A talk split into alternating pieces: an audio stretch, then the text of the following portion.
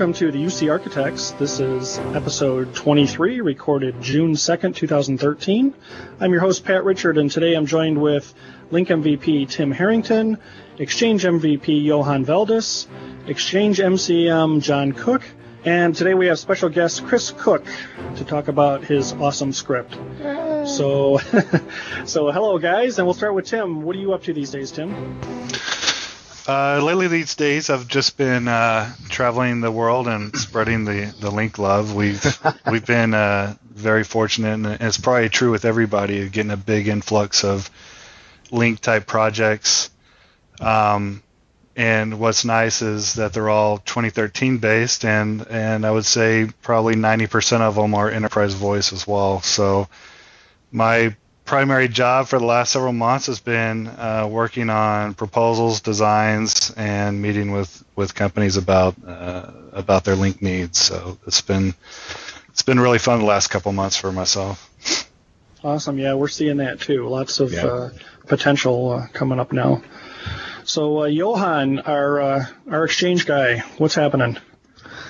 Well, I'm busy with migrating a lot of mailboxes to to new uh, databases.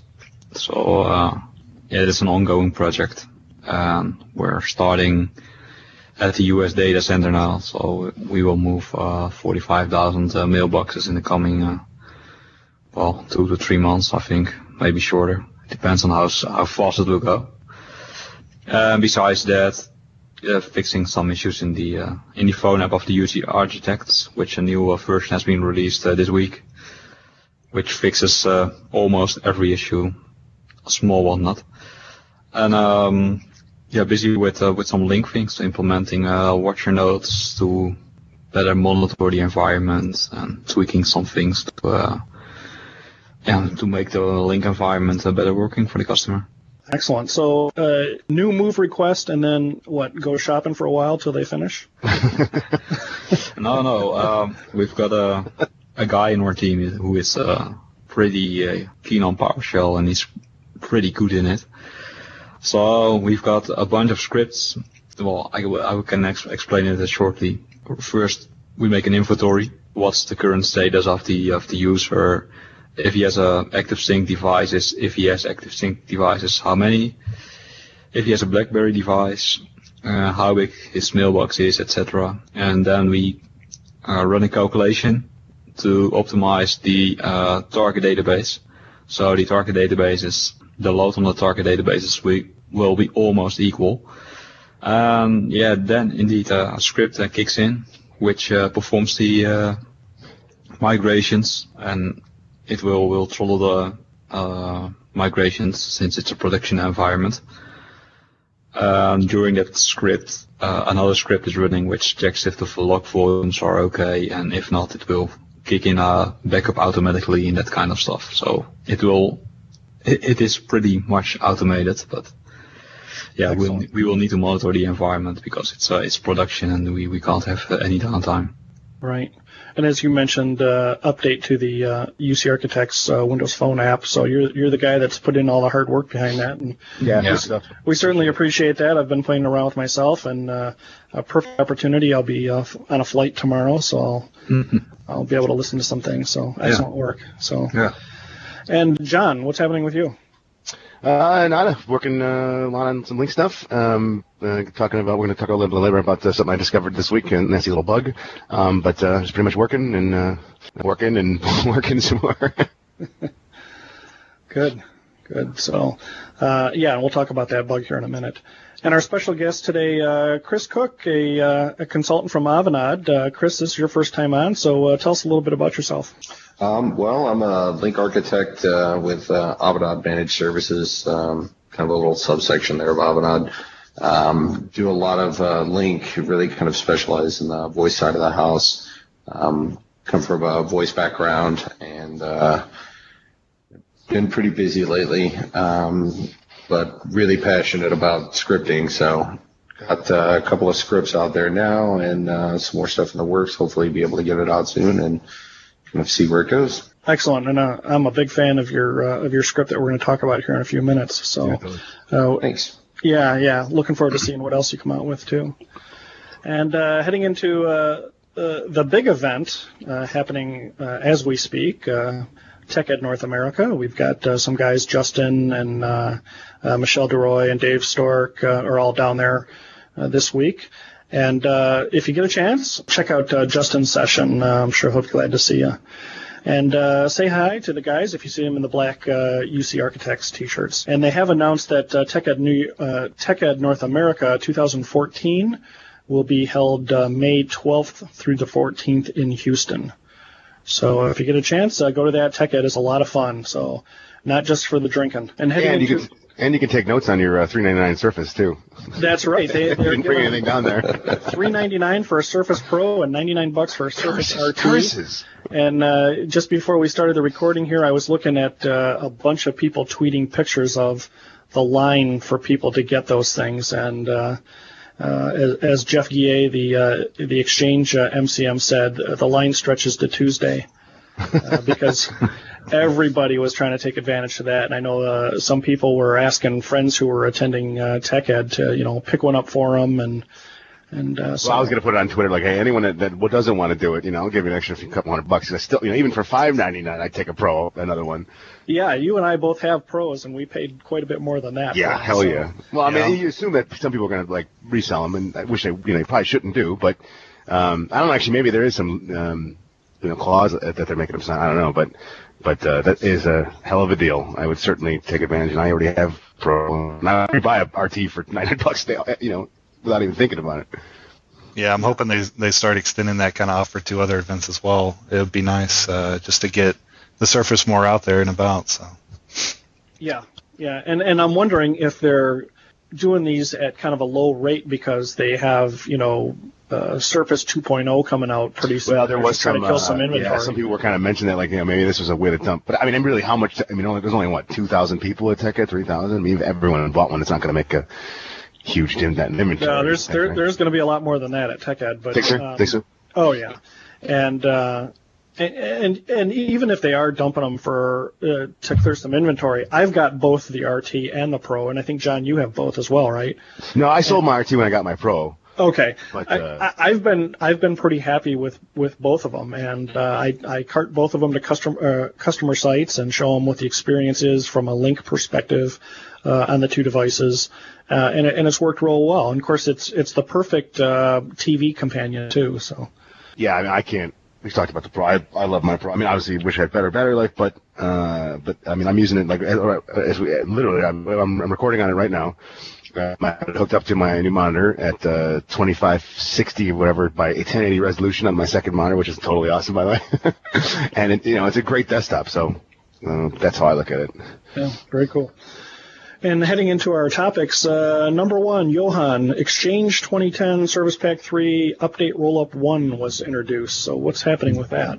Yeah, well, it's uh, the first roll-up, as the number says, uh, for uh, Service Pack 3 for Exchange 2010. And yeah, there's one one important bug which is still fixed, which is the, the solved uh, delete bug they introduced with uh, SP3 and rollup 6 for SP2.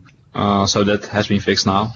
Um, while looking at the rest of the fixing list, there's there's one um, strange thing on it. Well, maybe it's not strange, but they say there's a fix for the rapid growth uh, transaction logs uh, when CPU usage and memory consumption in Exchange Server 2010 when a, a, a device is syncing uh, with your mailbox, such as the iOS uh, 6.1 or 6.11 based devices.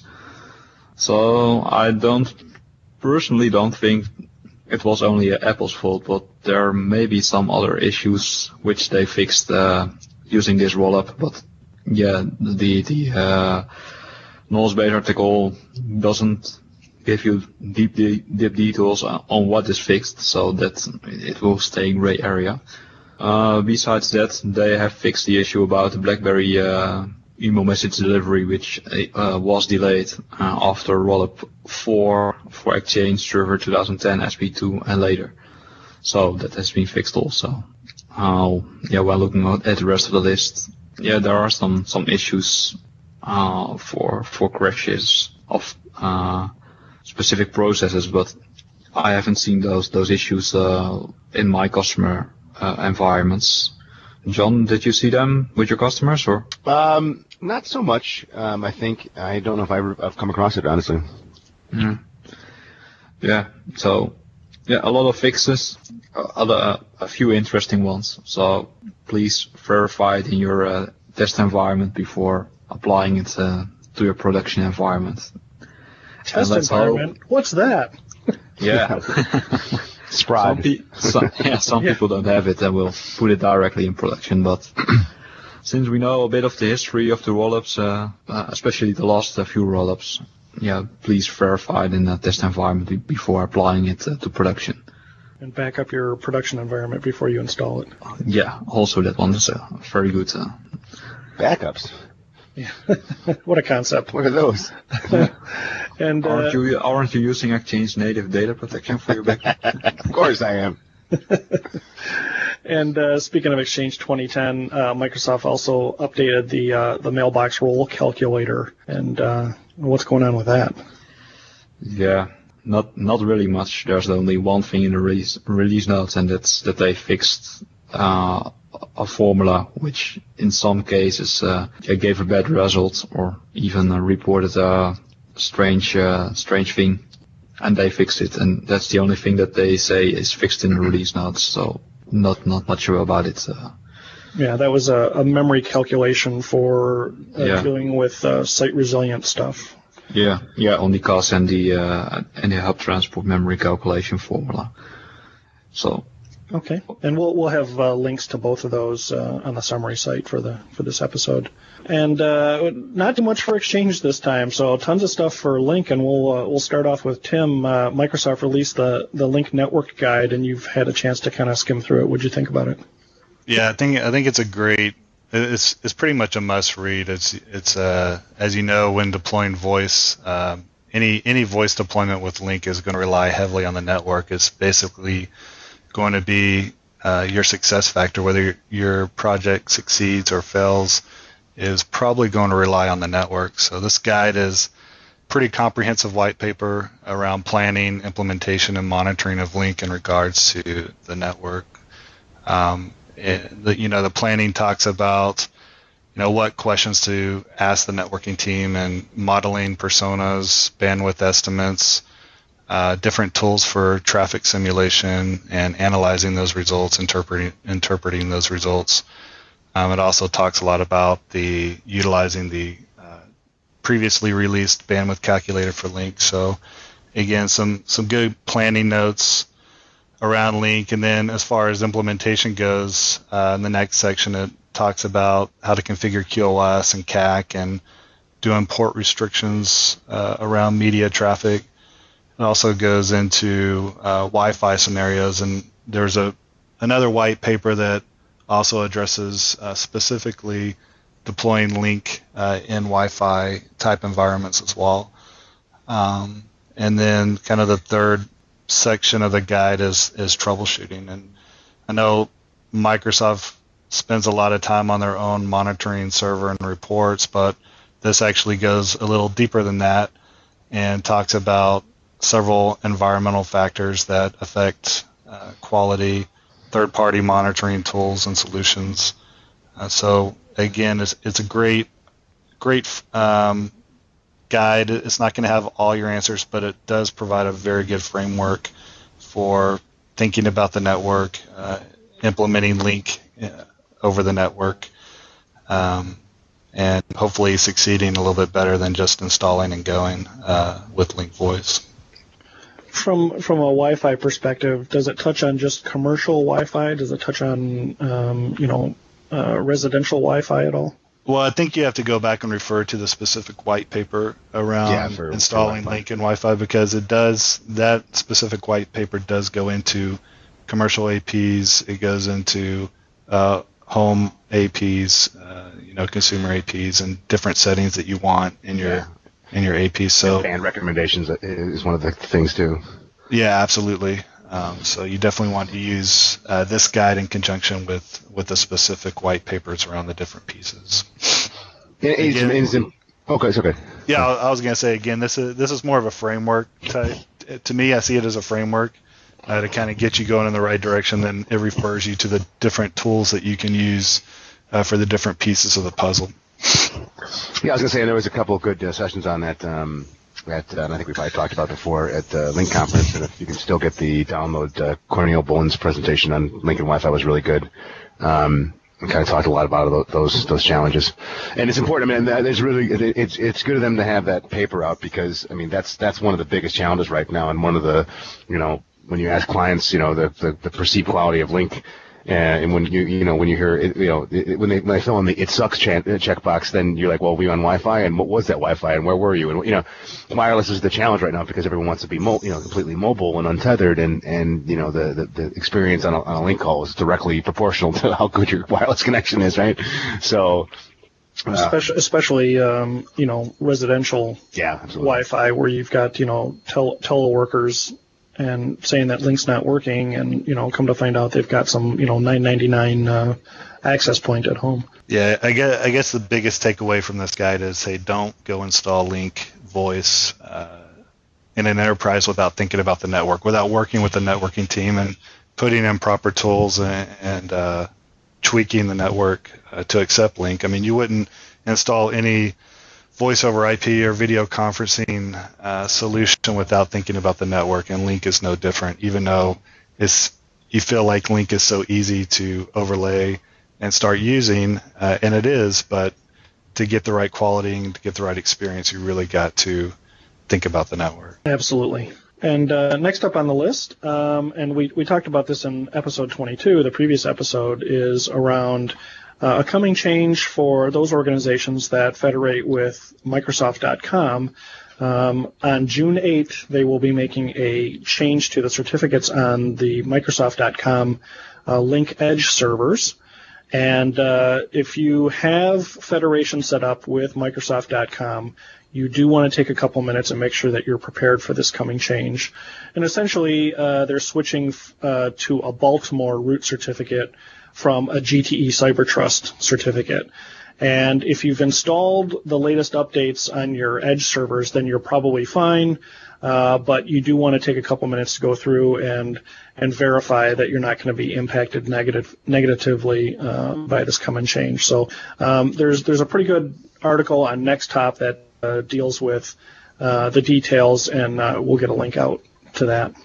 Yeah, and, and along those lines, um, I noticed that the digital, you know, people are, I'm sure we talked about it, but the um, certificate utility, and it was updated recently. I'm not sure when that was, but now there's actually an option to verify whether you have automatic chain uh, downloading on or off, which is kind of cool because otherwise, you know, it's a registry, I think, right, or a policy, I forget. Um, and you know, if if uh, you want to verify that you have that on or off, depending on your needs, then uh, it's handy to use that tool to do it because I didn't notice that they changed that until I re-downloaded it. I'm like, hey, it's a cool little button. Yeah, and they've got they've got some pretty good information about why you want root updates disabled. And right. the problem with the utility is the way that it's worded, and it's confusing because you're enabling or disabling the disablement of root cert updates. So if you check the enable right. box, then root cert updates are disabled and vice versa. So it's it's somewhat confusing, but uh, yeah, a good a good uh, utility to check out what's going on there. And uh, John, while we got you, um, let's talk about blackberries. You're a big fan of blackberries, right? It's uh, what's that? Oh yeah, that's a company. In, where are they in? I forgot. Canada or something. Yeah. Yeah, I mean, uh, you know, uh, they've had their troubles, and and uh, their new OS is out, new devices are out, and they're getting you know some traction. I'm not sure. I don't think they're selling particularly well, but um, one of the things to, to rationalize is that you know companies, especially enterprises, still use BlackBerry, uh, probably quite a quite a bit more than you know maybe you'd argue that they should be, but um, and uh, the Lync client, the enterprise IM client. Um, 2.0 was, you know, very basic. Um, so they just released the 3.0 client, um, which adds a decent amount more features. It's still not as fully functional as the Lync client for other other other uh, platforms. But um, some of the key things are that uh, it requires BES 10.1 from the documentation, and um, the 2.6 client is only available on um, OS. Uh, the BlackBerry OS 7, and the, you need the new BlackBerry OS 10 to run the, the, the new 3.0 client. Um, but uh, we can put a link. Uh, we have a link uh, to some more information um, um, on basically all the requirements. But uh, Um, you know, basic IM and presence, ability to change your state is available. Uh, from the looks of the client, it's you know more stylized, especially at the 3.0 client for uh, OS uh, BlackBerry OS 10. Um, so uh, you know it's something definitely to check out if you're uh, running BlackBerry in your environment and you want you know some at least basic uh, Lync connectivity. It says it has the option for voice. I'm not sure you know what mechanism it's using for that. If it's just PSTN dial out like we had with the I think 2010 clients or or something more fully functional. I honestly don't know uh, enough about it because I haven't had a chance to run it yet. But uh, definitely, if you're running a BlackBerry environment, you should check that out and put the link and uh, and uh, see how it goes. Have the uh, have the exchange guys seen much uptick on uh, BlackBerry upgrades up to the new version? Well, No. it's I mean in terms of uh, Bez in, Bez in 2013. Yeah, You know, it's it's Or just- complicated. it's complicated. All right. We've uh, we actually did a uh, a cross-forest migration uh, for an organization at the tail end of last year, and um, in their legacy environment, they had I think ten thousand BlackBerry devices, and uh, in their their new environment, they got rid of every one of them and gave everybody a Windows phone. And uh, that's the biggest one I've seen to date where people dumped BlackBerry. I mean, we I've heard of all these companies that are kind of getting rid of them, but that's the biggest one I've the biggest purge I've seen. But we're not seeing any uptick. We're seeing a lot of people getting rid of them, especially the whole you know BYOD.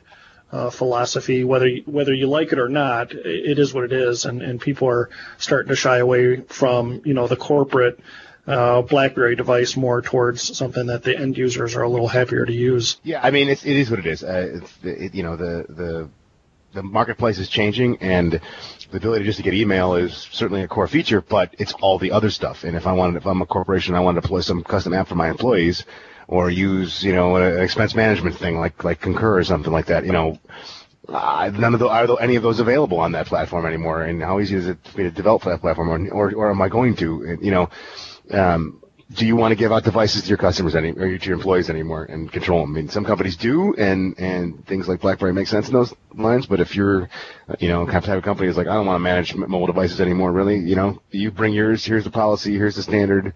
Exchange can do that. Know, eighty percent of that natively. Good enough. You know. Well, and and we're we're seeing a, a big uptick in the other devices. Um, you know, if you believe some of the recent reports, Windows Phone now outnumbers BlackBerry, and and I tend to believe that. And you know, people I think are more inclined to develop apps on some of these other platforms uh, because of the the much broader audience uh, that that's out there. And so I, I, I'm to be honest, I'm still surprised BlackBerry is still around. Um, I, I think their days are numbered, but but we'll see. Next up is uh, uh, Chris Cook's scripts. Um, sometime late last year, uh, Tim introduced me to, to Chris and said that Chris was working on some really cool scripts and and would I be interested in testing them out? And I I got to tell you, this takes a lot of work uh, out of my hands and puts it into some automated scripts, and for that I am ever so grateful. So, uh, Chris, why don't you tell us about what you've been working on lately? Sure. Uh, so the biggest one is the uh, Lync environment documentation script. So, um, kind of started uh, a couple of years ago, sitting in a 2010 Ignite class, talking about the topology, and you know the uh, presenter uh, basically said, yeah, well, you know, make sure you save your TBXML files, but they're non-readable, non-usable. You'll never be able to do anything with it, but just back it up. And so uh, I, I like a challenge. I really like a challenge. So, you know, me, I started digging through it and said, hey, well, wouldn't it be nice if you could take all of this and I'll put some nice fancy diagram or useful information from it. So, um, first kind of revision of it uh, came out a couple of years ago, uh, probably about six, uh, back in the middle of uh, 2011 or so. Uh, and worked off the TBXML, did very basic Visio drawings and kind of give you some info there. And uh, the new version uh, that uh, I published uh, right before LyncConf this year um, does a whole lot more than that. Um, everything from certificates to CPU cores, RAMs, uh, totals on the machines, um, number of users in a pool, just just about everything you'd want to know about a Lync deployment. Um, there's instances where you know working for a managed services provider, we come in to do a takeover on an environment, and you know we can go in run this and 10, 15 minutes later have a full snapshot of the environment and know what we've got to handle, right? Uh, so that's been my biggest uh, push with it. And uh, latest update uh, back in April, I added the uh, Excel spreadsheet functions that uh, dump out all the dialing rules, normalizations, PSTN usage, all that good jazz. So. Uh, but uh, so we've got that. Um, it'll make a uh, nice big giant formatted Word report with tables for uh, all of your Lync policies, client policies, voice policies, all that good jazz, um, server information and the deployment, and then as well, um, what a lot of people seem to like is the, uh, and I think that just comes from a, a, a dislike of Visio for most guys is uh, drawing the uh, automated Visio network diagrams. So you get a page for each site with all of the proper Lync stencils and server roles lined out with all the information in it. So got that right. so you can draw and move icons around for me and put lines between them, all the better. Yeah, it's it's funny. I, I dislike having to use Visio so Yeah. much because I just get so frustrated with it. But I was like, you know what? If I can just automate this, I'll never have to do it again. Well, and even yeah, and you're, and you're, and you're, just to just to plug you know to plug your script. I mean, it's nice even even if you, you're going to do some other stuff after with it, just to get this kind of core bulk. All right, here's the basis of my environment. Now I can add some stuff instead of having to reinvent the wheel every single time. It's been immeasurably handy. So I, I I'm saying thank you. I think I said thanks at LyncConf too, but I'm definitely saying thanks again. Yeah, I- yeah. I, I can say that um, you know recently um, in the last six months or so we've we've had a, a few customers come to us and say we'd like to do a Lync health report. We want somebody to come in, take a look at our entire environment, tell us what are we doing wrong, how can we uh, you know get a better return on our, our investment, are we how are we set for uh, you know, upgrading, uh, adding more features or upgrading to a newer version. And the very first thing I do is run your script, and that gives me, um, you know, 80% of what I need right. to, to, to see. I, an example is I ran it on our internal uh, uh, environment, which is not that big. We're not a huge company. We've only got, you know, several hundred users. And the Word document alone was over 30 pages long. So that gives you an idea of what kind of, inf- you know, how much information you're getting. And the, the diagram is perfect. And, and a lot of that is, I, I have to do very little, uh, you know, cleanup or touching of the Word document or the Visio document before it ends up going to a customer is to, you know, hey, here's, here's what we see as your environment right now. Uh, Right. As, as well as, you know, in the few projects where we've done, um, end result documentation at the tail end of an implementation too, that, that saves me, you know, days worth of, of documenting. So, um, it, it's perfect. So, like John, I'm saying thank you, thank you very much. I'm Well, I- the- definitely the- glad I the, can uh, help. Yeah, and the, and the, the, the automatically downloading the stencil that you put that in, uh, right, Pat? Didn't you add that piece? Yeah, I Uh, get that. might from have had, yeah, Yeah, might that's, hand- that's also totally cool. hand- I'm like, hand oh, that. where's that stencil? I'm like, ooh, I don't have to go get it. It just does it for me. Yay. Yeah, because it was uh, that, so the first release I did uh, for the initial 20 stuff, 2010 stuff a couple of years ago. That was one of the biggest things is uh, you know making sure you have the right stencils and the right folders. And so now it uses the 2013 stencils. If you don't have them in the right place, it'll go out and grab them and uh, kind of handle all that for you. So So, are there any other gotchas with your script uh, today, Chris, that people need to be aware of? So um, the the the biggest issue I run into is uh, there's a nasty problem with Visio, and that sometimes the auto connect feature. So the la- uh, one of the very last things it'll do is connect draw the connector lines between the pools and the individual servers. Um, and there's a nasty little bug in there sometimes where when you're trying to draw those lines, it just barfs. Uh, and I have been back and forth so many times trying to fix it. So I'm actually um, pushing out uh, an update here, probably go out uh, within the next day or so. Uh, and I'm just going to pull that apart out of it. Um, I figure it's it's a line most people can just draw it in there, and it's not worth a heartache it kind of causes with it. So. And you you recently added the Excel option, and Right. uh, what what what is that there to kind of fix or resolve over earlier versions of the script? So, uh, Word's not the best uh, format necessarily for displaying large tables. Um, it kind of breaks down when you get into complex environments with a lot of PSTN usages or normalization rules, things like that. So policies, yeah.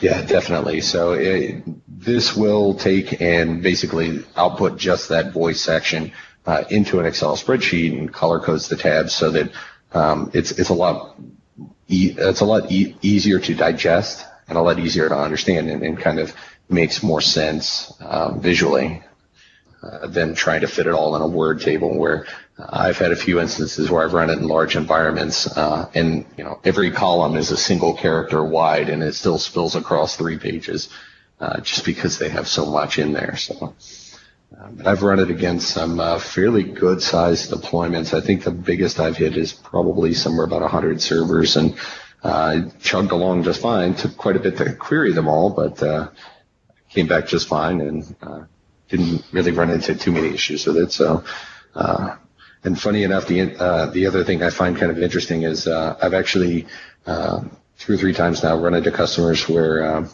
we're talking about uh, doing a health check review or something like that. Uh, and they come back and say, well, we found this script from some guy online that kind of does this, you know, report and, you know, have you ever heard this? And I'm like, yeah, I wrote it. It's me. so I understand what you got.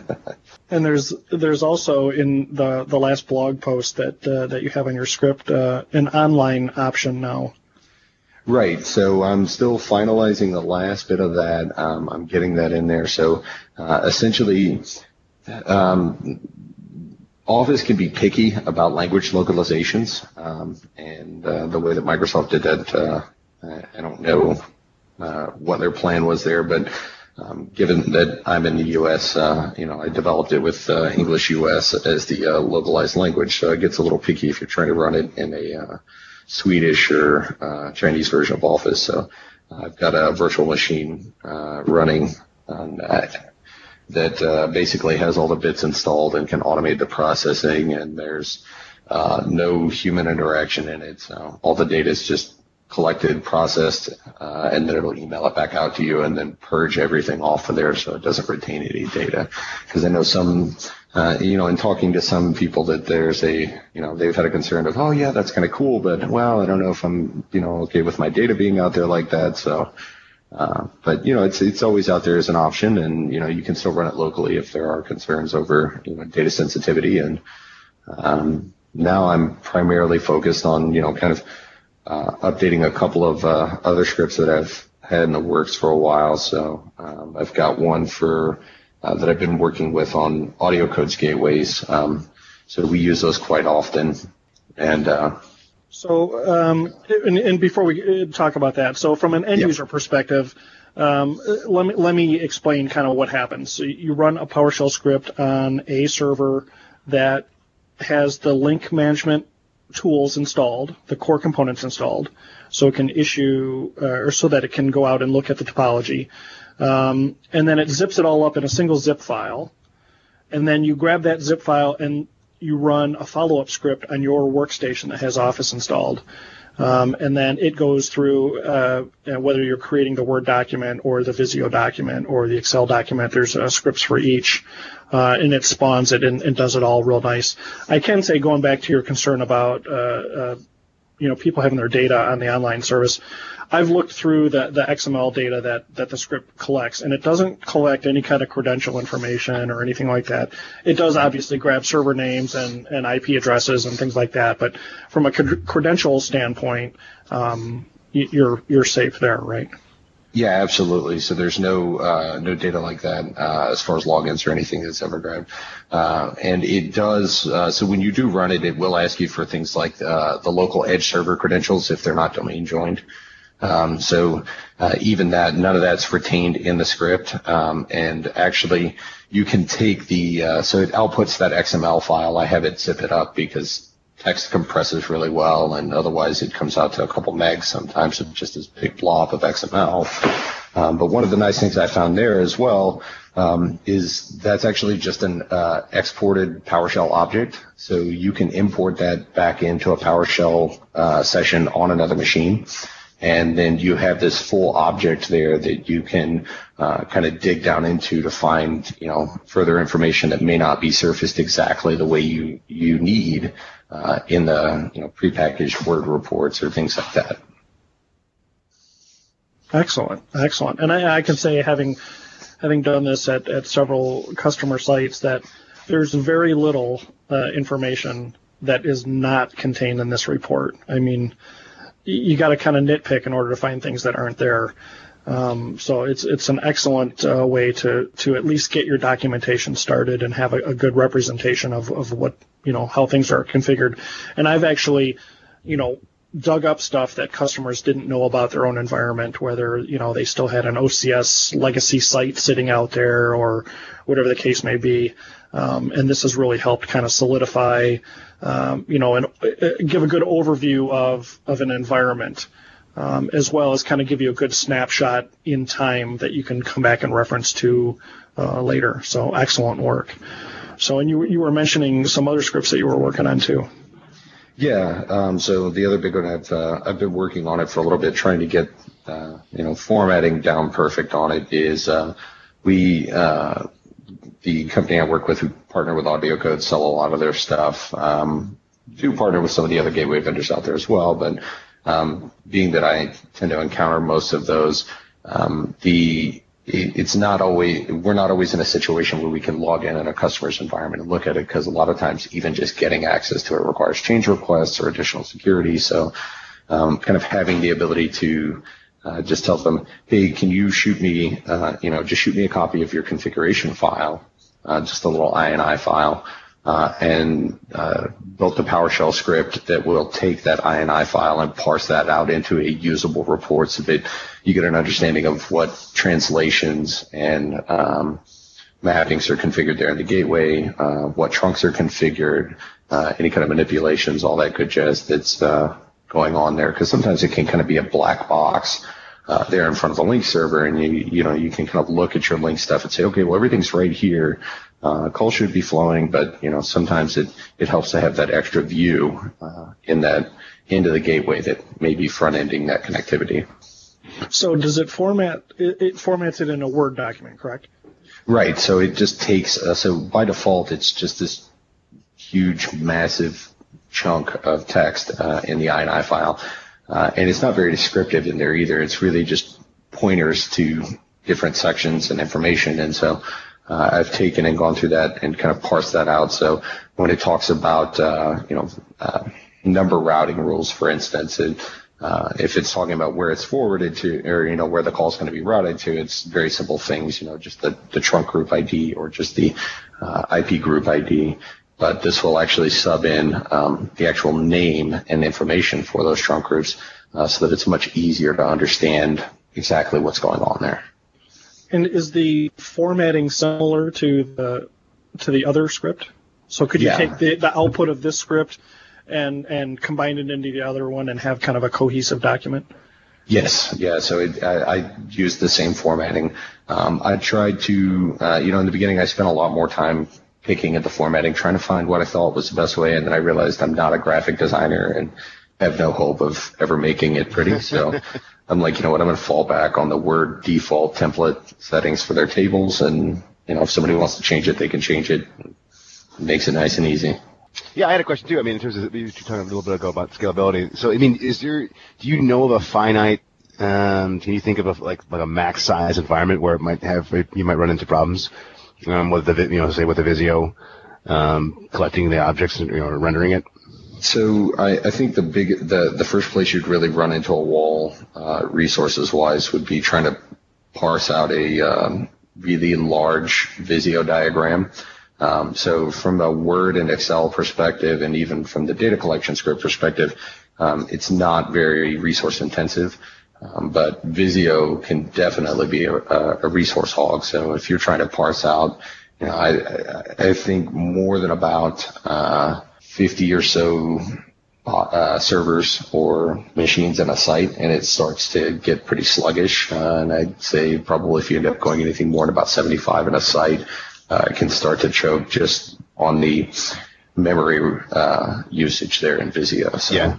Yeah, we talked about a LyncConf too. Like the environment I'm in is is you know quite large, and and we we had some of the locations wouldn't uh, render right or, or wouldn't couldn't get picked up right. But I think a lot of it is because we have some a lot of backwards you know back and pat sites with uh, OCS, and you know it kind of didn't understand some of the the uh, you know. Uh, formatting of the XML or something. I don't know, but uh, a couple right. of things had issues, but yeah, it's it's primarily geared toward uh, Lync 2010 and, and fully compatible and supports Lync 2013 now uh, with the introduction of like the Office web app servers and things like that. So um, those are all in there. Um, when you start going back into kind of uh, 2007 R2 or even 2007 R1 deployments, uh, it gets a little bit trickier trying to support them just because uh, the whole setup there is different and there's a much bigger reliance on things like WMI, which is really what made uh, so the script's pretty quick on the data collection thing right now on that section, but uh,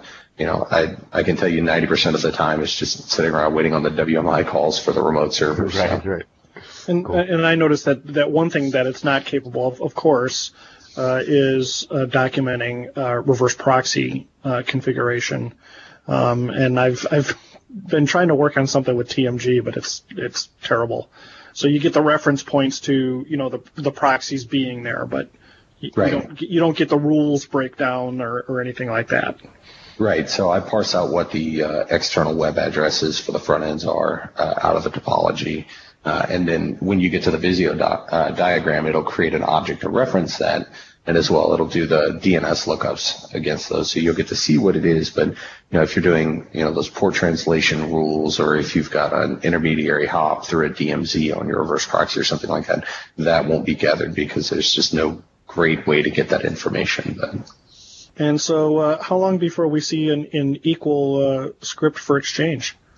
Um, so it, it, it's in the works. I'd say it's probably 60, 70% complete.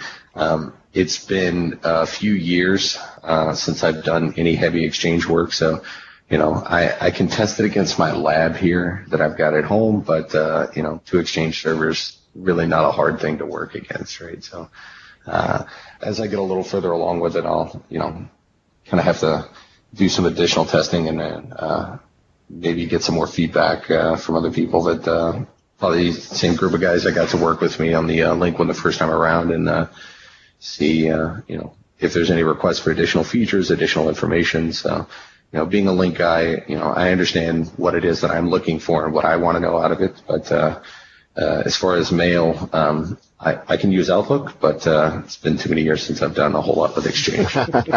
I'll be I'll pay the test if you want. yeah, definitely. We'll uh, I'll, I'll hit you up. We'll see if we can uh, get some good features in there for it because I, I've had quite a few requests for it. Excellent. Well, we look we look forward to it, and, and we appreciate what you've done so far. I know it's it's uh, saved me a lot of uh, you know head pounding uh, uh, time trying to document stuff or trying to you know put it into a usable format. And uh, you know I'm able to take your your script and and have like I said, 80% of my documentation done right away, and uh, it takes very little handholding after that. So so good stuff. Yeah, absolutely. Glad I could help. And uh, next up, as we move along, uh, Jeff Schertz, who uh, is a Lync MVP and works for Polycom, came out with a new uh, article on um, how to update Lync Phone Edition devices for Lync 2013. And there really isn't much change. Uh, the process is still the same. Uh, but if you're if you're looking for some more detail on, on what happens, we'll put a link up to Jeff's article uh, and I, I can always recommend a, a, good script to take some of the pain out of that. Um, yeah, I just read actually I went to the article this morning as a matter of fact, and uh, uh, good, definitely good, some good stuff. And um, it's funny to see the the uh, UC updates record, like sort of like that's you know that's been around a long time, and the fact that it's still relevant is kind of funny. it's still there. Yeah, yeah, and I think a lot of people kind of overlook that when they're setting up their. Yeah, I think. I mean, I, in my head, I think it was it was just like a legacy thing, and you didn't need it anymore. But but uh, it's uh, interesting that that's not really the case.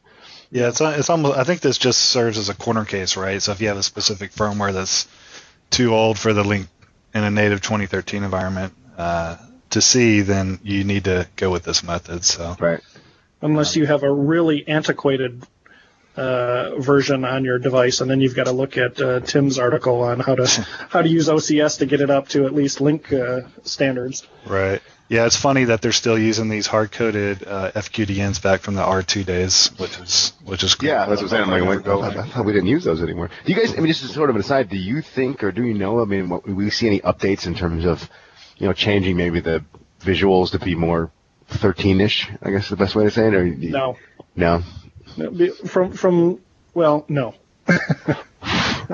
just Without, no. without getting myself into trouble. I'll just say no.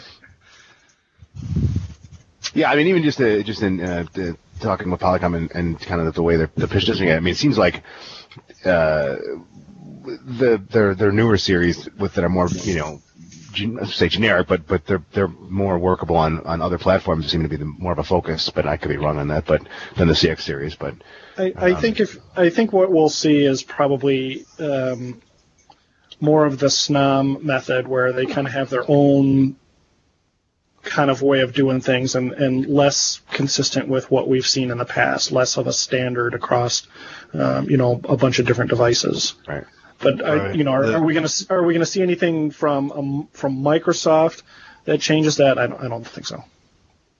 Yeah, I mean, and to be fair too, I mean, you know, the the way it is now, you know, there's different firmware updates for different models of devices, you know, families of devices. I mean, how long can they keep doing that? You know, Yeah, almost like the the three pip approach. You know, the, these new devices coming out because it, it, it I think innovation's much quicker that way, and competition, you know, creates innovation. And with the Lync Phone Edition, it's kind of the same same firmware for all devices. It's not very exciting. So that's just Yeah, my and- personal opinion, right? Well, and it's the same thing. It's like we talk about, you know, like who really wants a phone anymore? But uh, you know, I'm looking at deployment, and the customer definitely wants to have some physical phone. So it's like, well, there's always going to be a need, or at least in the short term, it's going to be a need for these type of devices. Where, you know, to me, it's like I, I use my CX600, but I'm usually on my headset or on mobile device, so it doesn't get really used that much. Yeah, and also the the uh, well, let's say the norms of of the Lync world also sometimes have nice features such as the transfer button, which isn't there on the uh, phones based on the Microsoft software. And sometimes you have customers who are asking for those features, and you have to tell them, yeah, then you need to go to SNOM. And yeah, I, I don't know what your experience is with SNOM, but sometimes their their software is kind of buggy, strange bugs in it, and also supports. Yeah, well, it, it goes, but yeah, it could be better. But th- that's my personal opinion. Well, you know, the the one thing that that concerns me is as we see, you know, other companies like Snom coming into play is I wouldn't want to see it where device management is bifurcated from the current method. You know, both from um, you know firmware updates and and things like that. You know, if we have to jump into the Lync control panel to update some phones, but we have to you know jump into some uh, third-party uh, solution to upgrade just specific models.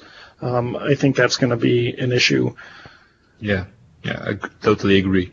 Because customers want only one tool where they, which they can use to manage all the devices. And if you need to install separate tool to manage the the other devices which you can't manage via the control panel, yes, some companies are, are not happy with it.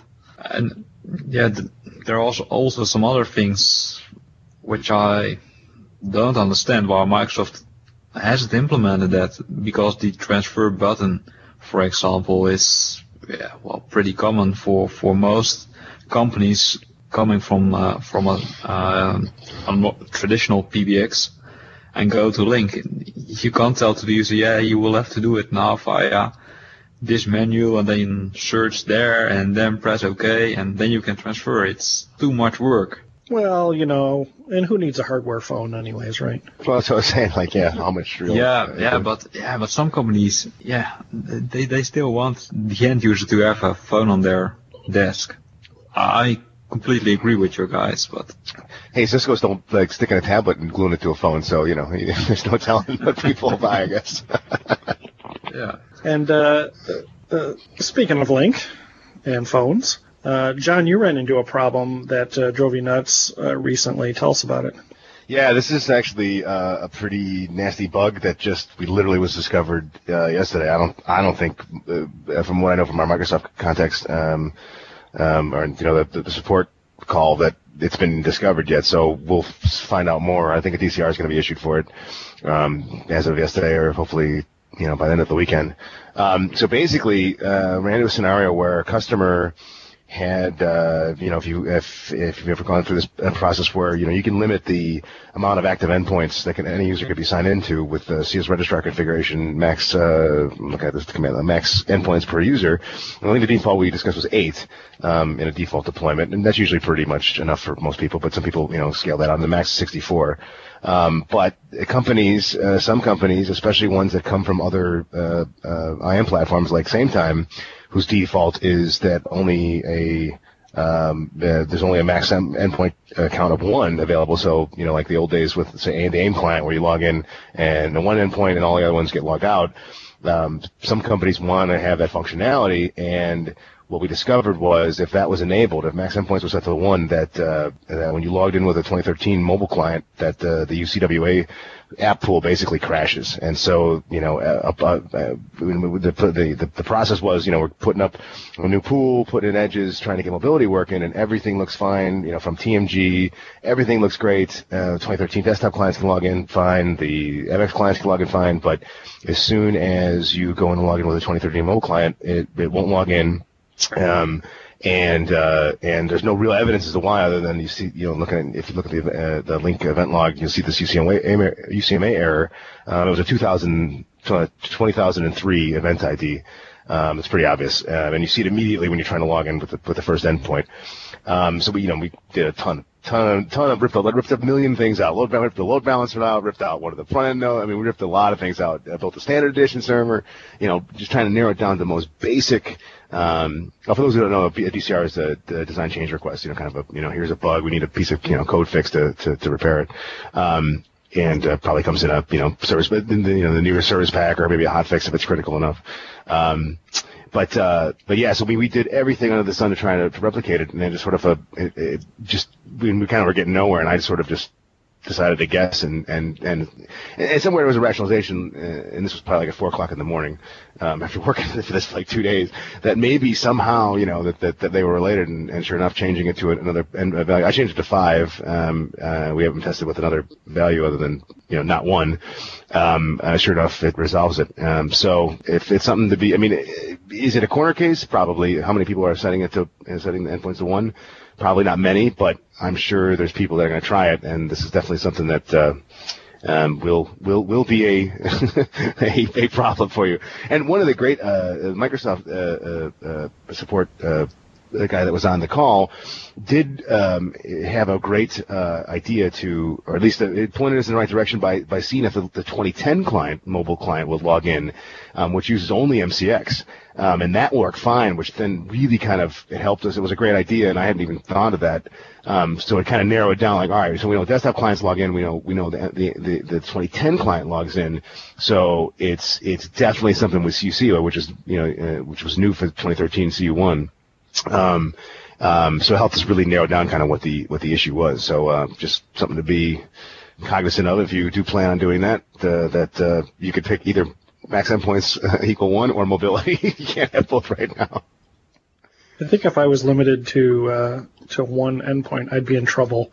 I just looked while you were talking, and I currently have eight connected. Yeah, and, and again, I mean, you know, this is, uh, and it was funny because uh, the customer in question, I, I, the only other time I ever, ever seen a customer want to do this, and we went through actually an exercise at a really large customer who again came was coming from Sametime, and you know they were used to that concept, and to them, um, the ability to, I mean, I guess it's all about it's all it's kind of mindset, what you're used to, and and how you think of what you know, presence really is, right? So some people, you know, want the concept where you can only be logged into one place, because that way you know that all the, you know, all the conversations are going to that endpoint. Whereas in the Lync world, you know, we have obviously active endpoint detection, and you know, that's not always infallible. We could, we all, you know, through you know, through experience, we all could probably say, you know, sometimes we do miss messages, and you know, the argument can be made that um, one of the deficiencies with Lync is that the reliance on uh, Outlook and EWS, you know, is supposed to kind of cover those scenarios where if you do miss a you know an IM, that if Outlook is open and EWS is available, that you know it should go into conversation history and you get notified that you missed a message. But as we know, in some organizations, there's a disconnect between Lync and and Exchange, um, and you know EWS might not be available on the outside, or you know Outlook Anywhere is not available, so you could have a Lync client open on your desktop at home, but no real connection to um, the corporate environment, mail environment, you know, unless you're VPN in or something. And so that, that whole backup to missed notifications is broken, right? And doesn't, it's not going to help you. So, I mean, it's, I mean, it makes sense uh, in terms of, you know, the mindset, but yeah, I mean, I think in the Lync world, I would rather miss a message than only have one endpoint open because you have a million endpoints open in a given day, right? Between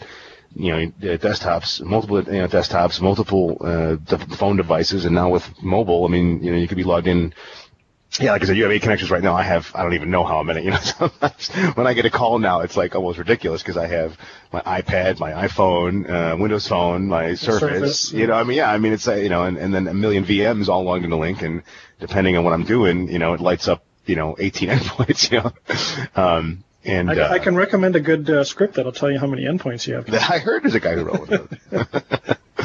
so yeah, I mean, it's so it's, it's it, a lot of it is a way of thinking, and it's interesting that you know some companies, but guys, like I said, so um, uh, large customer come from the Sametime, they we really had to do in like a real you know uh, corporate sponsored kind of study on what were the downsides of enabling that in Lync, um, and it's not really something that Lync was designed to do, uh, and the fact that you can even set it to one is interesting because even if you didn't, we didn't find this issue, uh, lot, you know, it's not as reliable as enough. I, I, I still see times where there's a lag where you know, the, the, the, the log off message takes a while to get to the other endpoints and, you know, to notify you that you've maxed your, you reached your max uh, number of endpoints. And so if you can't guarantee that they're all going to log off instantly anyway, then kind of what's the point of doing it, you know? Right. Well, uh, you know, yeah, one, one endpoint that, that would just drive me nuts. Well, it's, I, it was, and, you know, Microsoft was like, they're doing what? I'm like, ah, hey, you know, what do you, what do you want tell you, you know? Well, glad glad that you got it squared away, and uh, you know, we'll uh, look forward to some uh, some online post about that in the future. Yes, let's. Yeah, hopefully my, my pain is everyone else's uh, gain, right? That's right. And and speaking of of, of pain with Lync, um, if you are trying to do Lync um, uh, SQL mirroring in uh, 2013, especially if you're trying to do it after the after the initial deployment, um, it can take a little bit of work and it, it can be somewhat difficult to visualize. And uh, there's a, a, new tool out called the Lync 2013 Database Mirror Manager tool. Uh, say that quickly fast. And uh, John, have you taken a look at that yet? Yeah, I looked through the documentation. I haven't actually run uh, used the tool uh, yet, but I've looked at the article and uh, recommended to a couple people actually because it actually is um, a really good um, way to kind of get an idea of. I mean, and, and, you know that's sort of the thing. It's like that's that's the that's the one uh, interesting thing about Lync. Um, and its relationship to SQL. I mean, it's a, you know, and especially before 2013, it was absolutely critical piece, and it still is. But um, kind of, you know, they shifted around some of the, the focus on uh, on um, you know, how much of a primary repository SQL is uh, in 13 a little bit more than 2010. So, um, but and also, you know, again, it's like one of those things. We're not usually my Lync guys are not, necessarily SQL guys. So, getting a handle on how mirroring works and really understanding and and you, you know, and also having the conversation with the actual SQL uh, uh, people in, in environments that have dedicated, you know, SQL um, staff, you know, kind of being able to speak the same common language. Is this, I think this article and, the, and, the, and the, the tool go a long way to kind of make everyone level set, you know, what we need and what we, we expect as our SLA for SQL, um, and to get a kind of an idea of, you know, um, how that all works together.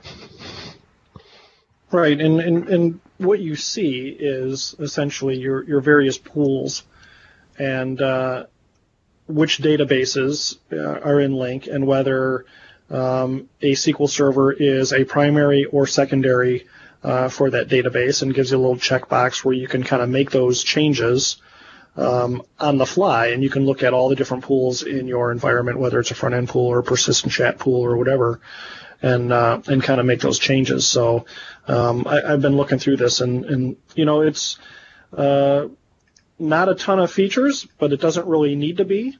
Um, it just lets you you know see what's going on, how things are configured, um, you know, whether your databases are uh, out of sync, uh, and you know, and things like that. So uh, a, a great tool, and uh, I, I, definitely recommend it to uh, people looking to set up uh, SQL mirroring.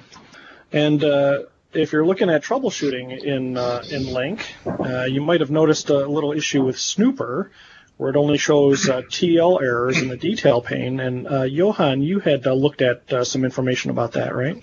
Yeah, yeah.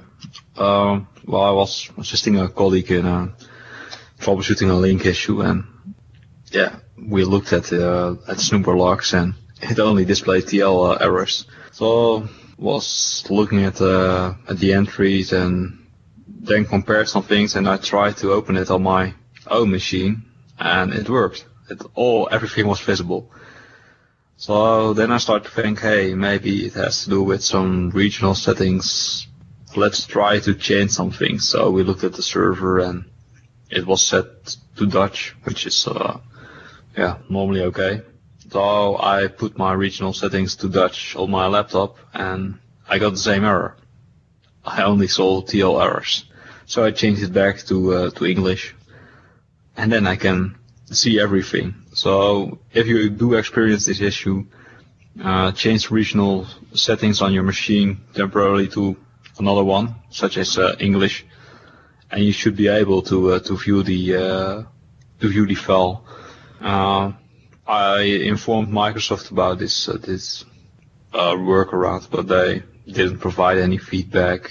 But I do think they will come with a new version of Snooper since since it looks like it's a bug in the current version of, uh, of the Snooper 2. Hmm, interesting, and in um, you know this is one of the issues that, that you know w- was mentioned earlier by uh, uh, Chris.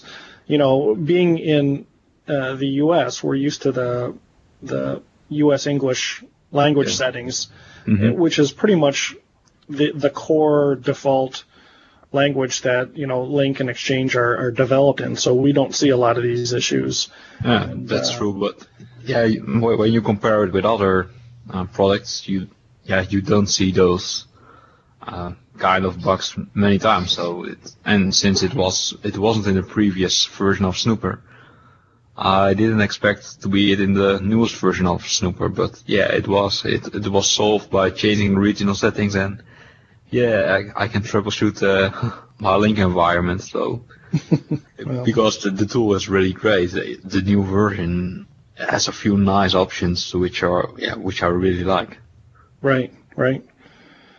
Well, good. Glad to see that at least you know what's causing it and you can work around it. Yeah. Yeah, that's that's the most important one. Now, now let's wait uh, till they uh, bring out a new version, or maybe they won't fix it. I don't know. Yeah, and uh, moving to uh, the voice side uh, with uh, with Microsoft and Lync.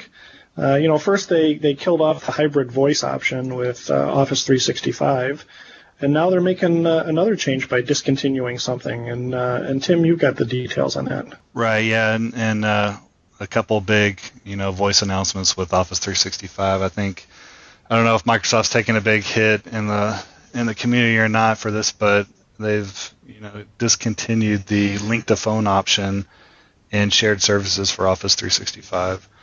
Uh, I I think the only provider was Jaja uh, for 365, and I've always heard that. Um, you know, I personally didn't run up against it. I usually work with enterprise uh, level customers, and this never was really an option. You know, this first, uh, the first time I heard of this offering, I always thought it'd be great for small businesses that would like to get rid of their PBX and just go with hosted voice. But you know, there were tons of limitations with the Lync to phone option, and also heard kind of nightmare stories around provisioning and billing. Uh, you know, the experience was so disconnected from the, the regular Office 365 provisioning experience, and that really put off a lot of people. So I just don't think there was a, a huge uptick, and it wasn't, it didn't catch on um, as big as Microsoft may have thought. So uh, I think, you know, in my personal opinion, that's why it's kind of going away. There just there wasn't a good market for it. Uh, I do believe that at some point in the future that dial tone will return uh, to Office 365, but I think Microsoft's really going to have to come out with uh, a solution that's much more integrated. The provision is is is an integrated experience in the 365 uh, tools uh, before people actually pick this up. Yeah, I just had my two cents. Yeah, I mean, it, it, it, it's clearly that's the one. You know, we know that the push to the cloud is sort of you know this ongoing juggernaut that no one any no one will dare get in the way uh, get, will get in front of, right? But um, that's one that's that's a that's a challenge. Voice is always going to be that challenge, right? And, and on technical level for sure, but there's also uh, I think that's one of the things uh, that might be driving this. It's also uh, legal, tax, government laws, you know, laws of nations. When you're trying to enable a global company for voice, there's a million telecom laws in each one of these regions, you know, that, that are totally like, well, we didn't know that, we didn't understand it, and why would you ever do that, you know? So, and it, it, it's it's one thing even for the on-prem product to be able to handle all those, like you know, some of the changes we saw in CU1, um, you know, are, are part of that. But to do it as a service is uh, is extremely difficult. I mean, we're even seeing that. Uh, I work for a large, you know, global, um, um, you know, hardware manufacturer, but also that does services, and and um, it's difficult even for them to be able to have data centers in certain locations because you know if you have a voice requirement uh, in one location or you know rules that govern voice in one location, the location of that data center kind of you know decides that right, and so there's all kinds of legal and tax ramifications and all that, and you know I think that must be I'm, I'm guessing that's part of some of the decisions, right? You know, you know there's a lot of cycles to be spent on on uh, on on managing all that, right? And and and is it worth the money? I guess maybe that might be part of it. Yeah, too. yeah, definitely. I mean, you got to give it to Microsoft for trying to push functionality into the cloud, you know, with hybrid voice and and Lync the phone, uh, but it just didn't work out, and I think they'll come back with a better plan in the future. But uh, yeah, I think I think that's that's true. They're going to come back with something uh, bigger and better, and I think that with dropping the hybrid voice option and this latest uh, Jaja voice service going away, that they're kind of cleaning house and giving themselves a better, you know, starting point to kind of bringing that in. They're learning, you know, just like we are. We're, they're they're learning on what the market wants and what it takes to deploy some of these servers. I've always said one of the greatest things about 365, especially for us on-prem folks, is that it's forcing Microsoft to run up against a lot of the challenges that we run up against, and now they have to they're they're kind of forced to fix them or come up with solutions for them instead of just you know brushing them to the side. So it's always great that Microsoft's trying to push stuff into the cloud that filters down and and fix things uh, work. And this one just obviously did or the market didn't you know want it, so uh, they'll come out with their next version, right? Well, right. And uh, uh, speaking of things in the cloud and uh, um, you know Skype and some of the recent news there, uh, Cisco is you know all up in arms about about that and what's going on with them. I'll try. I'll try not to get on my uh, soapbox like John did last. I will slide it over here with Google, but you know, to me, this is uh, this just shows how important the Skype deal was to the arms race for UC. Mean, it's almost kind of like a sour grapes type thing. Personally, with me uh, and Cisco, um, I, I, think they lost out. They, they weren't really serious about it, and I think we're all kind of better. I think the world is kind of better for it too because we've seen the history of Cisco and acquisition and of how and how they've treated some of their acquisitions in the past that kind of fall off the uh, fall off the vine within a year. And with Skype being the biggest um, internet voice provider in the world, I mean, this killing this off would have just been detrimental to how people communicate, and, and, I think it's just it's just a huge deal. Skype is so important uh, to unify communications, both from a business and consumer level. Well, and I think you know now with the the Skype acquisition, when you when you look at the big picture, Microsoft owns 80% of the IM business.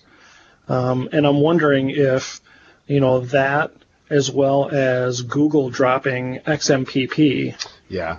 If if yeah. that's playing a part in Cisco being all bent about it now, because now you know Cisco is uh, trying to sue to get uh, you know to block the Skype acquisition in in uh, Europe, and you know I'm, I'm wondering if if the XMPP change is is part of that. So I, I can't just if you think if you look at the timing and, and you know hey maybe maybe uh, Chambers listened to the last episode of the podcast. You never know. Maybe maybe he didn't know about the Skype deal or, or the uh, the XMPP deal uh, that they announced at uh, uh, Google I/O. Right? Maybe he listened to the podcast. You know, and he was like, yeah, it is a bum deal. but I can't imagine the timing is, is, is kind of ironically right.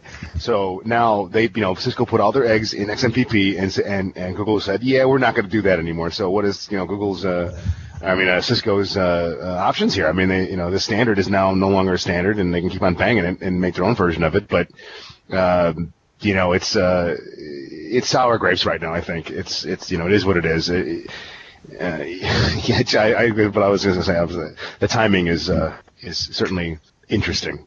Yeah, it's their it's just their last attempt to kind of stall or disrupt, but it's it's not going to go anywhere, eh, you know, personally. And you know, with the recent announcements, are with Lync to Skype Federation going live uh, here last week worldwide. I mean, it, it's you know, it's it's a huge topic right now. Yeah, and and, and, and you know, again, and we talked about uh, you know Jabber versus Lync many times, but I mean, in everyone in every scenario where we've sat down in a in even you know in a legitimate Lync versus uh, Jabber, you know. Um, discussion uh, for a company, the federation piece, uh, and again we mentioned this a million times, they just have no answer for that, and that's you know that is a key key thing. And I see the even XMPP thing was was being one of the drivers for Lync 2013 for for a lot of companies. Um, so, you know, Cisco's just got no answer to Federation like we have in Lync now. Um, and the Skype thing just really sticks it, you know, down their throat. And, uh, you know, where was the outrage a year ago when they bought, you know, why now? You know, I think the, the Google thing is certainly going like, oh, you know, now we got this bag, bag of, bag of crap. This, this Google is, just lit a fire way, on it and rang the doorbell. yeah, this is way too late to be an effective, you know, protest to, uh, you know, to do anything. I mean, you, you're right. They, they, if Cisco really had a valid, you know, complaint and they don't, but if they did, they should have voiced it long before now. Yeah, yeah. Like I said, I mean, the, the timing says, speaks for itself to me. Um, and they're just, you know, they're kind of terrified. I mean, especially, you know, if you add like, you know, you add in the Xbox One announcement, and uh, again, you can make the arguments on how much people really want to have, you know, Twitter or, or, or Skype on their TV, but there's some cool stuff to that, you know. And I, well, you know, and, and there's you know speculation that we may see you know some Lync connectivity in in uh, Xbox as well, and you know just having uh, a Kinect uh, hookup on a big screen. I've got a 60-inch um, LED 3D TV in my living room, and you know being able to use that for Skype or Lync uh, video calls, I think would be fabulous. But um, you know, Cisco too little, too late, and, and, and Google's not learning any better. Yeah, I personally love it. You know, my there's been so much Microsoft. I've been in the UC space for you know so so long at OCSR one and and before, and uh, it, everybody discounted Microsoft, and now Microsoft's made all the right moves in the last two to three years, and and this just shows that Microsoft is a real player, and and Cisco's worried, and Google's worried. Uh, they're all worried, and it's it, it's just a great time right now personally. The only, the only uh, people that don't realize uh, that that they're the Microsoft's actually still relevant is uh, Wall Street apparently because it, it's sort of still shocking that, that they're not getting it. You know, it's uh, yeah. well, hey, whatever. You know. Yeah, and I, I'm I'm I'm disappointed in the decline of XMPP connectivity. I think you know we we don't see a lot of our users um, connecting to XMPP enabled uh, contacts, but we do see some, and I think that going away is is uh, disappointing, just like the uh, the Yahoo Federation going away. Um, but you know, it's it's nice. And Tim, you mentioned this. You know that uh, last week uh, Microsoft opened up Lync Skype Federation, and um, it's it's amazingly simple to set up. You really don't have to do anything. Um, you can rebrand your public uh, provider to uh, from MSN to Skype. Um, you know, as long as you're on, you know, Lync 2013 and have, got the latest updates installed, um, you know, your users are able to add uh, Skype contacts. There is a little quirk that I've seen um, uh, where if your Skype user, if your Windows Live ID that you're connecting to um, is not at live uh, .com, then then it can be a little troubling. And, and yeah, I'm having trouble with some of my Outlook.com based uh, um, addresses. I I I moved my for the longest time I had my internal domain email as my MSN ID, which was great, you know, um, until I obviously I can't federate with myself, so I had to change all that. So I picked an Outlook.com address to make my main MSN, you know, live ID, and and then then then uh, connected that to, to Skype, and um, my live IDs work really well with Lync Federation, but my Outlook.com ones, you know, have issues. So I, I don't know. Maybe that's something. It could be on my side. I, but it's just how you format format the address, right, within the, the Right. contact object. So Right, and that's to me that's not very intuitive for the end user. it's, Right. it's not. And, yeah. and I, I think, think that's whole- that's where we're going to get some some help desk calls and some questions. Yeah, I think the I think the there's, there's definitely been pushback from what I'm seeing about the, con- the, the, the having to associate the Skype ID with the live ID for big companies is that's more like well you know t- t- look when you got 100,000 seats and you really want to enable this they're gonna look at you like kind of they're gonna look at you like what? I gotta do what? Like how you know I gotta have my users do what now? You know I mean I think we need an answer for that and some sort of either global way to do it or you know so I mean I think the end game should just be association with the Skype automatically or you get issued a at outlook.com or something based on your Skype ID automatically uh, down the road. Maybe they're working on that, you know, I don't know, but I think that's the one downside to the way it's set up right now. But once you get Yeah. those, those hurdles, it's great, you know.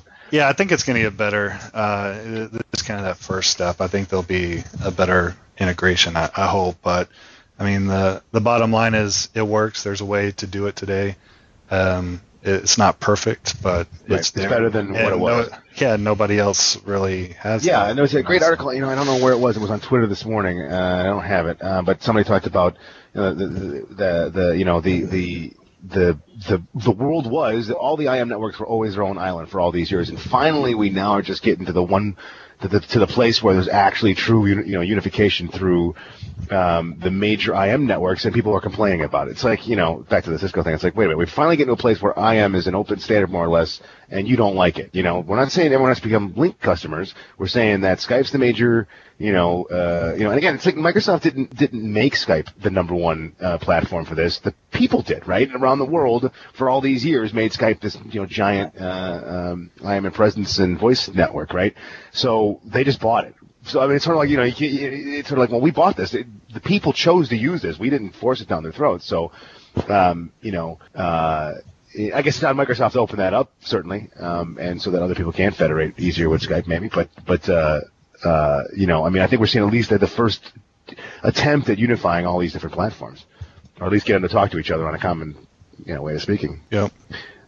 Yeah, and then Google goes and pulls the plug on XMPP. Right. Well, and, and, oh, and that was that was that was the gist of the article was you know with WebRTC the big problem with WebRTC is that I, I guess in the standard there's no signaling standard so basically signaling is roll your own so how does that going to work you know there's no way you're going to be able to federate your uh, WebRTC environment or app with somebody else's at least stands, it stands now from my understanding anyway so that's kind of was the, the impetus for this this discussion was like well you know we have an open standard right now in some in some ways and and the only open standard we had Google just put you know put a bullet in it so it's you know Right. And and for those that need to set up uh, Lync and Skype Federation, Microsoft did release the provisioning guide uh, for Lync and Skype uh, connectivity, and it's it's a pretty good document. It's not that long. It's 16 pages, I think. Um, and Oh, we'll- yeah. Make sure you put put the link on. it. I didn't, I yeah, we'll get the link that. up on the summary page. So, uh, but it's pretty straightforward. I mean, it took all of you know 10 seconds to get it up and running. So. Yeah, I've been using Matt Landis's uh, uh, guidance. has been pretty good too. I, that's what I kind of use as my go-to of how to get everything set up. Yep. And if you if you follow Tom Arbuthnot uh, from our group, um, Yeah, Uh, he's got a blog post out about it too, including uh, the the two lines that you need to run in uh, uh, the management shell to uh, to convert that over so that users see the uh, the Skype option when trying to add contacts. And, and a reminder is is that they don't see that uh, change until after they restart their Lync client or sign out and sign back in, so that it picks up the policies or it picks up the, the configuration. So And, that way, uh, uh, so from from when you go to add a new, sorry, I think I think I missed. I think I'm gonna be sad, sad enough. I think I missed that missed Tom's article. So so then that adds an option in the um, add a new contact, not in my organization. You'll see a Skype drop down. So right now, if you're if you're set up for MSN Federation for Messenger Federation, Right. and, and you click the little in the 2013 client, like if you click the little plus symbol, um, Right. And say add a contact not in my organization, Right. You see Lync, MSN, Yahoo, AOL, and Right, other. right. So uh, the change is it just takes the MSN one out and replaces it with Skype, Ah. and um, but the the public provider is the same one, so you're not really changing anything. Right. But at least you're seeing it in the option. Right, Yeah. you're right. You're seeing it, and there's it shows up with a little Skype icon there too. So, um, and then when you open up contacts um, that from Skype, then it has the little Skype logo there. Did we publish a link to that at any point? Uh, it'll be in the summary page. Okay. Um, but yeah, it's uh, it's real quick. You join a podcast and you learn something. How about that? You re- yeah, essentially you I remove totally the- missed it. you, you, uh, so, so one quirk that I noticed um, uh, in Tom's method shows that you remove the MSN public provider and you add the Skype provider, and the only, you know, the, really technically the only thing that's different is the name. You know, MSN to, to Skype. It looks at the same uh, proxy FQDN, but with the Skype one, you can assign the little the little icon and one thing I noticed is that's the one thing that keeps you from being able to use set CS public provider to just change the MSN public provider. Um, set CS public provider does not allow you to change the icon, which doesn't make a lot of sense. So you have to delete the MSN one and add the, the link one. Cool. So, and speaking of, of learning other things, um, this past week, um, Brian Ricks, uh, one of the longtime Lync MVPs, I think he was one of the original uh, OCS, LCS uh, MVPs, and Aaron Steele from uh, Microsoft put on a two-day uh, training session designed primarily around preparing you for the 70-336 uh, certification exam, and that's the the basic uh, Lync exam. Uh, so they did this eight hours a day for two days called the the Lync Jumpstart. And it was real good. They talk about, you know, pretty much every facet of Lync, from the different roles, how things are changed from uh, previous versions, um, HA and DR, um, you know, client expectations, um, features, things like that. It was very good. Uh, bunch of demos and things like that. If you didn't get a chance to attend, the slides uh, are available, and the entire video uh, of both days uh, will be made available within the next week, I believe.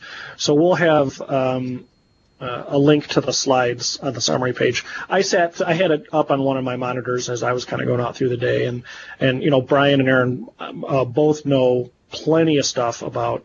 Uh, how Lync operates, and they gave a, a wealth of information and took some live uh, questions from uh, some of the viewers, and uh, I, I think it's well worth it. If you saw them do it, uh, for 2010. It's it's essentially the same format, just uh, updated for Lync 2013. Yeah, I think we talked about it last in the last episode too, but definitely something to check out. And uh, um, I I, I- need to take the 337 myself, and, and they're doing a one for 337. Uh, what coming up in a couple weeks? Yeah, uh, it's not going to be Aaron's not going to be on the 337 one. It'll be Brian Ricks and uh, Rui.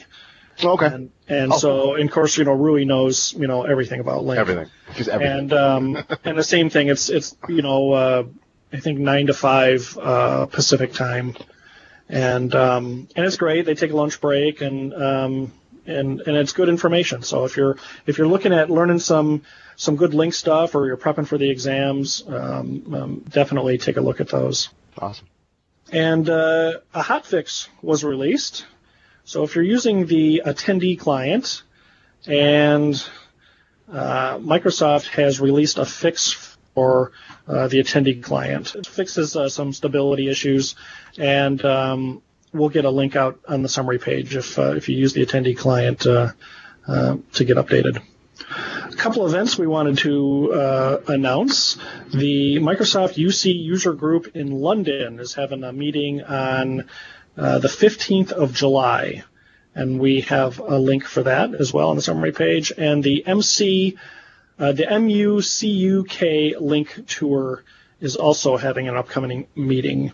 Uh, and we'll have that information. And then uh, our own Ståle Hansen wanted us to mention that um, the the Microsoft UC user group of Norway will have their first event June 19th, and it's going to be entirely uh, on Lync. So it's a it's a virtual event.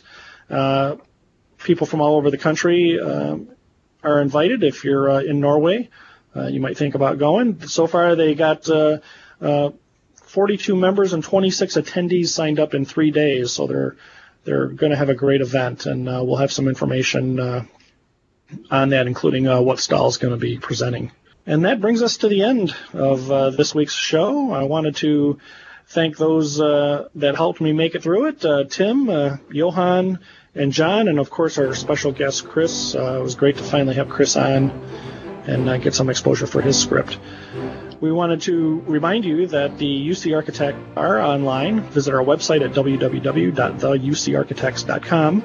Uh, follow us on Twitter at the UC Architects, on Facebook at facebook.com slash the UC Architects, and our group on LinkedIn. You can go to any of those places and submit questions that uh, that we can answer on future episodes. Our podcast episodes are available in the iTunes Store, the Zune Marketplace, and in your favorite RSS client like Outlook. See our website for links to everything. And we'll see you next time with Steve hosting.